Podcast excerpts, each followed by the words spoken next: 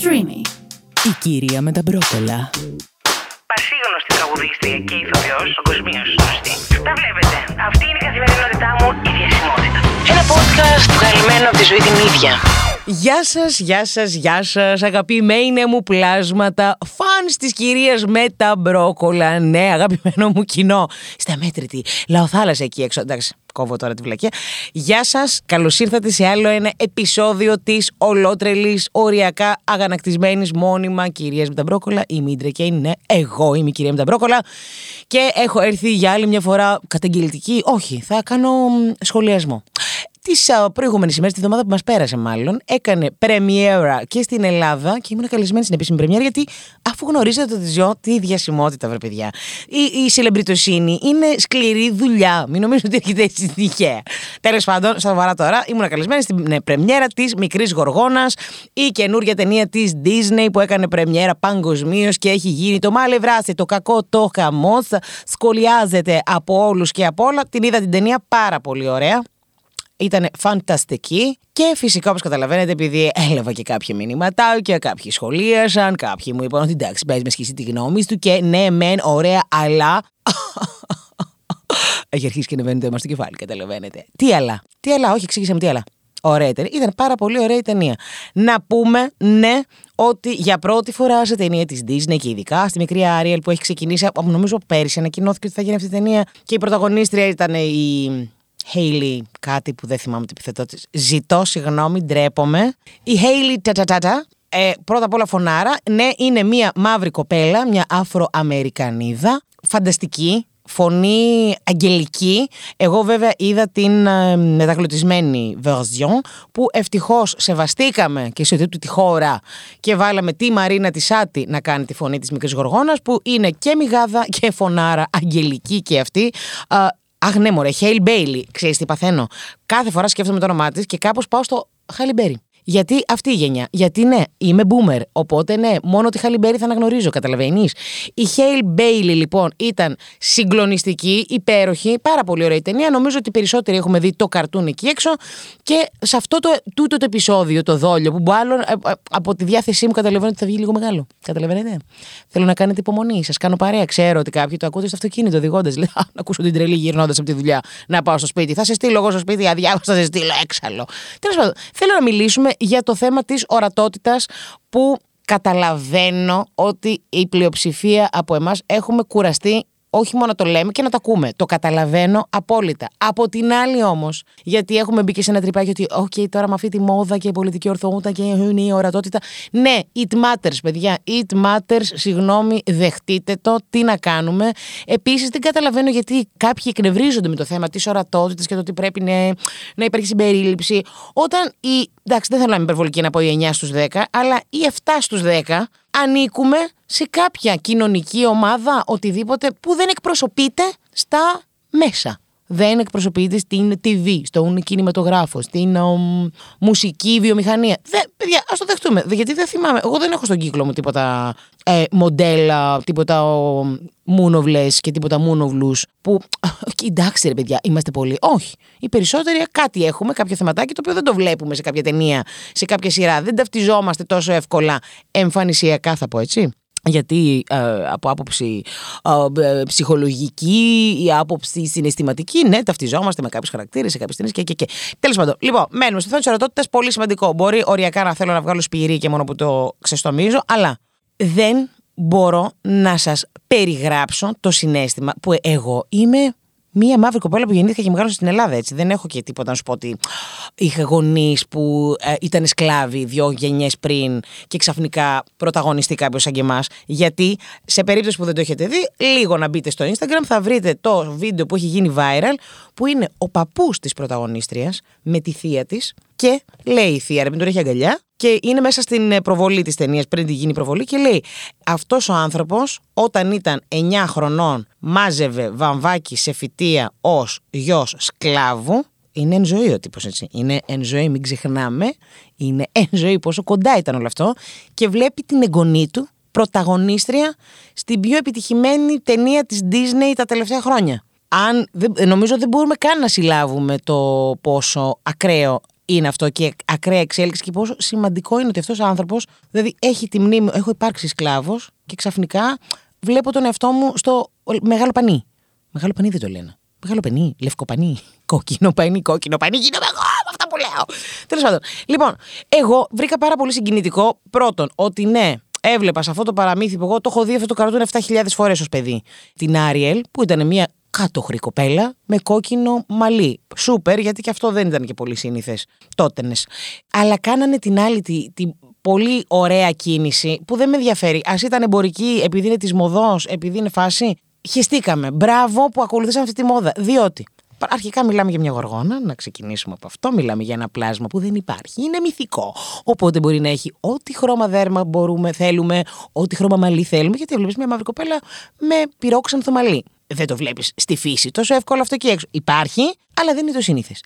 Αλλά έβλεπες και άλλες γοργόνες, γιατί έχει και τις αδερφές της, οι οποίες ήταν όλες οι φυλές. Έβλεπες μία που έβλεπε ότι είναι Ινδικής καταγωγής. Έβλεπες μία άλλη κατάξανθη. Έβλεπες μία άλλη πιο μαύρη. Μαύρη, μαύρη, μαύρο ματ, πώς να το πω, με το άφρο το μαλλί. Έβλεπες μία άλλη κατάλευκη με τον μπλε το μάτι και ροζ μαλλί.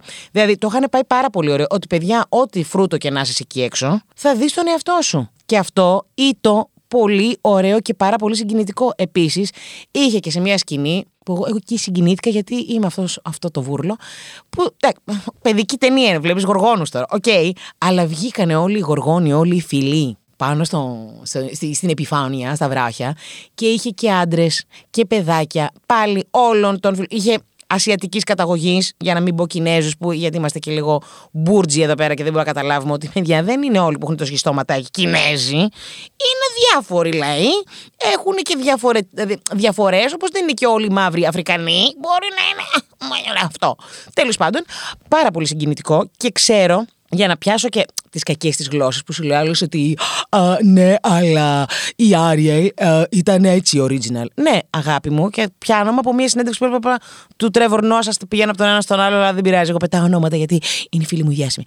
Ε, ο Τρέβορ Νό, αυτός ο Νοτιοαφρικανός παρουσιαστής και stand-up comedian που έκανε το Daily Show στο Αμέρικα. Αυτός που πρέπει κάπως να τον γνωρίσω και κάπως να παντρευτούμε, κάπως να κάνουμε παιδιά. Δεν ξέρω γιατί θα βγουν πάρα πολύ όμορφα τα παιδιά μας και νομίζω μου ταιριάζει, του ταιριάζω και όλα καλά. Τέλος πάντων, έλεγε ότι παιδιά, OK, okay, βγήκε η ταινία με την μαύρη πρωταγωνίστρια. Δεν σημαίνει ότι ακυρώνουμε την προηγούμενη που είναι ένα καρτούν. Μην τρελαίνεστε. Δεν είπαμε ότι α, το προηγούμενο είναι λάθος. Το σωστό είναι να είναι μαύρη. Ε, αν έχουμε ξεπεράσει όλο το ότι είναι μια γοργόνα, ένα μυθικό πλάσμα, μπορούν να βγουν όσες βερσιόν γίνεται, δεν μας νοιάζει. Δηλαδή, μπορεί να βγει και μια στακτοπούτα που να είναι μαύρη γκάγκανη. Μπορεί να είναι Κινέζα, για να συνεννοούμεθα εδώ πέρα. Να έχει το σχιστό το μάτι, να είναι ασιατικής καταγωγής. Τι θα πάθετε; Ε, η στακτοπούτα που ο λύκος έφαγε τη γιαγιά της, ντύθηκε η γιαγιά, η στα, σταχτοπούτα. Όχι, κοκκινουσκουφίτσα ήταν αυτή, ναι, συγγνώμη, έχω μπερδέψει τα παραμύθια. Το γύρε, έχει έρθει αμήλικτο. Τέλος πάντων, ναι, μπορεί να είναι ό,τι φίλοι θέλουμε. Δεν είναι και. Εντάξει, μην τρελαίνεστε. Τώρα μιλάμε για ένα παραμύθι. Από την άλλη, θα συνεχίσω και θα πω. Ήταν μια κινηματογραφική αίθουσα, όχι εκτός από τους μεγάλους, είχε πάρα πολλά παιδάκια που ήρθαν να δουν την ταινία. Ήρθαν διάφοροι διάσημοι, γιατί καταλαβαίνετε, μαζευτήκαμε όλοι διάσημοι στην αίθουσα, ε, με τα παιδιά τους. Δεν είδα, δεν άκουσα από κανένα παιδάκι να παθαίνει κάποια ταραχή και να λέει ότι «Α, όχι αυτή δεν είναι η Άριελ και δεν μπορώ να ταυτιστώ με...» Γιατί, παιδιά, τα παιδιά, δόξα τον Πανάγαθο, μέχρι μία ηλικία δεν τα έχουμε μολύνει. Και το παιδάκι βλέπει το παραμυθάκι. Βλέπει όλους τους ανθρώπους ίδιους. Σε έχω καταυτίσει, Έλληνα, που κάθεσαι απέναντί μου. Σήμερα έχω ρέντα. Φεύγει το σαλάκι φουλ, γιατί μάλλον είμαι έξαλλη. Ζητώ συγγνώμη δεν υπάρχει παιδάκι που να σου πει Α, όχι, δεν μπορώ. Α, αυτή η γοργόνα γιατί έχει ροσμαλί. Δεν υπάρχουν γοργόνες με ροσμαλί. Δεν μπορώ να ταυτιστώ. Το παιδάκι, παιδιά, είναι αγνό. Είναι... Δεν χρειάζεται να το μαυρίζουμε έτσι. Επίσης, το παιδάκι σου, πώς να σου πω, μπορεί. Καλά, δεν μιλάμε τώρα για τα μαύρα παιδάκια που μπορεί να δουν αυτό και να συγκινηθούν ή παιδάκια ασιατικής καταγωγής που θα δουν στην οικογένεια της Γοργόνας και την Ασιάτισα Γοργόνα και θα πάθουν λαλά. Γιατί και οι Ασιάτες είναι μια ομάδα που υποεκπροσωπείται στον α, κινηματογράφο, τον δυτικό, γιατί okay, εντάξει, είναι τεράστια βιομηχανία κινηματογράφου στην Ασία, αλλά ναι, εδώ δεν δε θα το δούμε, δεν θα στο Hollywood. Δηλαδή τώρα το Netflix ξεκίνησε και κάνει κάποιες σειρές και, και, και, και, έχουμε πάθει όλοι λαλά. Που μπράβο, μπράβο. Αυτά είναι τα καλά αυτής της μόδας με πάρα πολλά εισαγωγικά θα πούμε. Και πιάνομαι, δράτω με τη ευκαιρία. Βλέπετε τα ελληνικά, εντάξει τώρα μιλάμε Ε, τι να λέμε τώρα, έχουμε πάει και ένα πανεπιστήμιο. Αμ, λέ, ρε παιδί μου, ε, και, και θέλω να πω ότι τελικά είναι πάρα πολύ σημαντική η ορατότητα, ρε παιδιά. Δεν βαριόμαστε να το λέμε, δεν μας αρέσει, αλλά είναι σημαντική. Και θυμάμαι το. Θυμάμαι. Μπαίνω στη διαδικασία να σκεφτώ και άλλες σειρές και άλλες ταινίες που. Γιατί μιλάμε εδώ και για τον body positivity και ξέρουμε τώρα το καημός μας είναι τα κιλά και το πάχος και άου και ου, άου και έχουμε βαρεθεί να βλέπουμε τις κορμάρες, τις μούνοβλες και μόνο αυτά και να βλέπουμε και έναν άλλο και μιλάμε και για πλάσα μόδα και ό, όλα καλά, όλα θετικά. Τα έχουμε αναλύσει και σε προηγούμενα επεισόδια, μην επαναλαμβάνομαι. Αλλά ας πούμε, εκτιμώ πάρα πολύ όταν βλέπω σε ταινίες ταινίες, σε σειρές. Μία σειρά που έχω δει εγώ και έχω αποθέω, το This Is Us. Με, σε περίπτωση που δεν το έχετε δει, να το δείτε. Γιατί είναι μία σειρά που έπιασε πολλά θέματα. Γιατί υποτίθεται είναι ιστορία από τριών αδελφών, που είναι τρίδημα, που στην ουσία είναι τα δύο δίδυμα και η οικογένεια έχει υιοθετήσει και ένα μαύρο παιδί που έχει γεννηθεί την ίδια μέρα με τα δίδυμα. Τέλος πάντων, δείτε το, είναι σούπερ, αλλά πιάνει τώρα και το θέμα της φυλής, γιατί το ένα αδέλφι είναι κατήμαυρο σε μια κατάλευκη οικογένεια, αλλά και το ένα από τα δίδυμα που είναι αγόρι-κορίτσι, το κορίτσι είναι μια πάρα πολύ υπέρβαρη γυναίκα, θα πω. Δεν μου αρέσει η λέξη χοντρός. Βέβαια, πάμε λίγο να την απενεχοποιήσουμε κι αυτή. Είναι μια χοντρή γυναίκα, πολύ, πολύ. Μια γυναίκα που δεν ζουν ε, μαζί μας, έτσι. Ζούμε όλοι μαζί. Πώς να σου πω, κάπως το θεωρούμε εξωγήινο. Όχι. Μπορεί οι ίδιοι να είμαστε πάρα πολύ χοντροί, μπορεί να έχουμε στον κύκλο μας πάρα πολύ χοντρούς ανθρώπους, αλλά κάπως ο χοντρός ο άνθρωπος πάντα στον ε, κινηματογράφο και την τηλεόραση, θα πω εγώ, γελιοποιεί το. Και σιγά σιγά προσπαθούσαμε κάπως να το κάνουμε λίγο πιο politically correct και ναι, να βάλουμε και την ε, χοντρή πρωταγωνίστρια, αλλά πάντα σε κάτι χιουμοριστικό και πάντα κάπως το γυρίζαμε στο το πόσο κομπλεξάριστη είναι η χοντρή που δεν την πειράζει, που την πειράζουν. Με πάμε πολύ μακριά εδώ στα δικά μας, το είσαι το τέρμι, πάρα πολύ ωραία σειρά. Την έχουμε αποθεώσει όλοι, την έχουμε δει φανατικά. Γαμό και μπράβο, και εγώ και την καραγουστάρω τη Βίκη Σταυροπούλου. Γιατί είναι μια γυναίκα που δεν μπήκε ποτέ στη διαδικασία να σου πει ότι να αγχωθεί, ότι πρέπει να κάνω τη μουνάρα, κάπως πρέπει να μαζευτώ, πρέπει να πάω να ρουφηθώ, να γυμναστώ, να χτυπηθώ. Ναι, το γουστάρω το φάει. Μέχρι ένα σημείο ήταν πολύ ωραία η προσέγγιση της φάσης. Και να σου πω και κάτι, και κάπου μπράβο που τελειώνει και η σειρά, άμα δεν το έχετε δει πολύ το αποκλείω, που ναι, η χοντρή παίρνει τον κάβλαρο. Σωστό, σωστό. Αλλά σου αφήνει λίγο αυτό. Εντάξει, είναι και το παραμύθι και ωραία, δεν θα γίνει. OK, okay, εντάξει. Ωραία. Λοιπόν, επανέρχομαι στο This Βλέπεις τη χοντρή τη γυναίκα και σου δείχνει όμως με απόλυτη αλήθεια και ειλικρίνεια όλο το χάος που έχει περάσει το συναισθηματικό δεν, για να τους σας προλάβω όλους γιατί καταλαβαίνω στο κράξιμο κάποιοι είστε τα, ταχύτατοι δεν προωθεί την παχυσαρκία και δεν προωθεί τον κόσμο στο να είναι α, μη υγιής. Εντάξει, μπορεί κάποιος και στα 100 κιλά και στα 120 να είναι υγιέστατος. Εντάξει, δεν, σας έχει, δεν χρειάζεται κανείς να σας δείξει τις α, εξετάσεις του πάει στο γιατρό του, αν δεν υπάρχει θέμα υγείας, κάτι κάνει γι' αυτό. Εντάξει, δεν προωθεί την παχυσαρκία, αλλά το προσεγγίζουμε από την άποψη, εγώ τι να σου πω, δεν έχω υπάρξει τόσο χοντρή όπως η κοπέλα. Μπορεί στο μυαλό μου να έχω υπάρξει τόσο χοντρή η κοπέλα, που σίγουρα έχω υπάρξει στο μυαλό μου τόσο χοντρή η κοπέλα. Αλλά είδα μια σειρά που μου δείχνει από την εφηβεία της που άρχισε να παχαίνει, πώς άρχισε αυτό να το αντιμετωπίζουν. Οι φίλοι της, η οικογένειά της κυρίως και τι δράμα πέρναγε η ίδια. Πώς το πάχος της το είχε συνδέσει με την αυτοεκτίμησή της, που στην ουσία ήταν ανύπαρκτη, κυρίως στην εφηβεία, και πώς αυτό την πήγαινε από τη μία κακοποιητική σχέση στην άλλη, πώς στην προσπάθειά της να το καταπολεμήσει αυτό, ή μάλλον να φτάσει στο σημείο να αποδεχθεί τον εαυτό της, βρέθηκε και σε ομάδα υπερφαγίας, γνώρισε εκεί έναν άλλον, έναν γκόμενο που τράβαγε το ίδιο ζόρι, κάπως έγινε αυτή η σχέση μετά αυτός ο γκόμενος κάποια στιγμή να χάνει τα κιλά η ίδια, να χαροπαλεύει μέχρι τα βάθη της ζωής της. Ήτανε η πιο ειλικρινής και πραγματική προσέγγιση του θέματος της εικόνας του ε, διαχειρίζομαι το πάχος μου, διαχειρίζομαι τα ψυχολογικά μου, διαχειρίζομαι την έλλειψη αυτοεκτίμησης, αυτοπεποίθησης και ό,τι συνεπάγεται αυτό. Ήταν τόσο to the point που θεωρώ ότι είναι μια από τις πιο αξιόλογες σειρές που έχουν παιχτεί ever. Όπως, επειδή με αγγίζει και αυτό το θέμα, και η προσέγγιση του υιοθετημένου μαύρου παιδιού στην λευκή οικογένεια, στο λευκό κόσμο και πράγματα που έπρεπε να διαχειριστεί και εκείνος και πώς θα διαχειρίστηκε η οικογένεια, καλός ή κακός. Κάποια πράγματα μπορεί να μην τα ακούμπησε, κάποια μπορεί να τα ακούμπησε με πολύ λάθος τρόπο και το, το ψυχολογικό ταξίδι που έκανε ο ίδιος. Και είναι και μια σειρά παιδιά που κακά τα ψέματα, δείτε τη, σας παρακαλώ. Και αν έχετε κάποια κόμπλα στο να ξεκινήσετε την οποιαδήποτε ψυχοθεραπεία, με αυτή τη σειρά θα πιστείτε ότι ναι, πρέπει να πάω να κάνω ψυχοθεραπεία. Εγώ θα τα λέω, θα μαλλιάσει η γλώσσα μου, θα γεράσω σε αυτό το μικρόφωνο και θα σας λέω τραβάτε στους ψυχολόγους, τι θα γίνει, κλέφτες θα γίνουνε.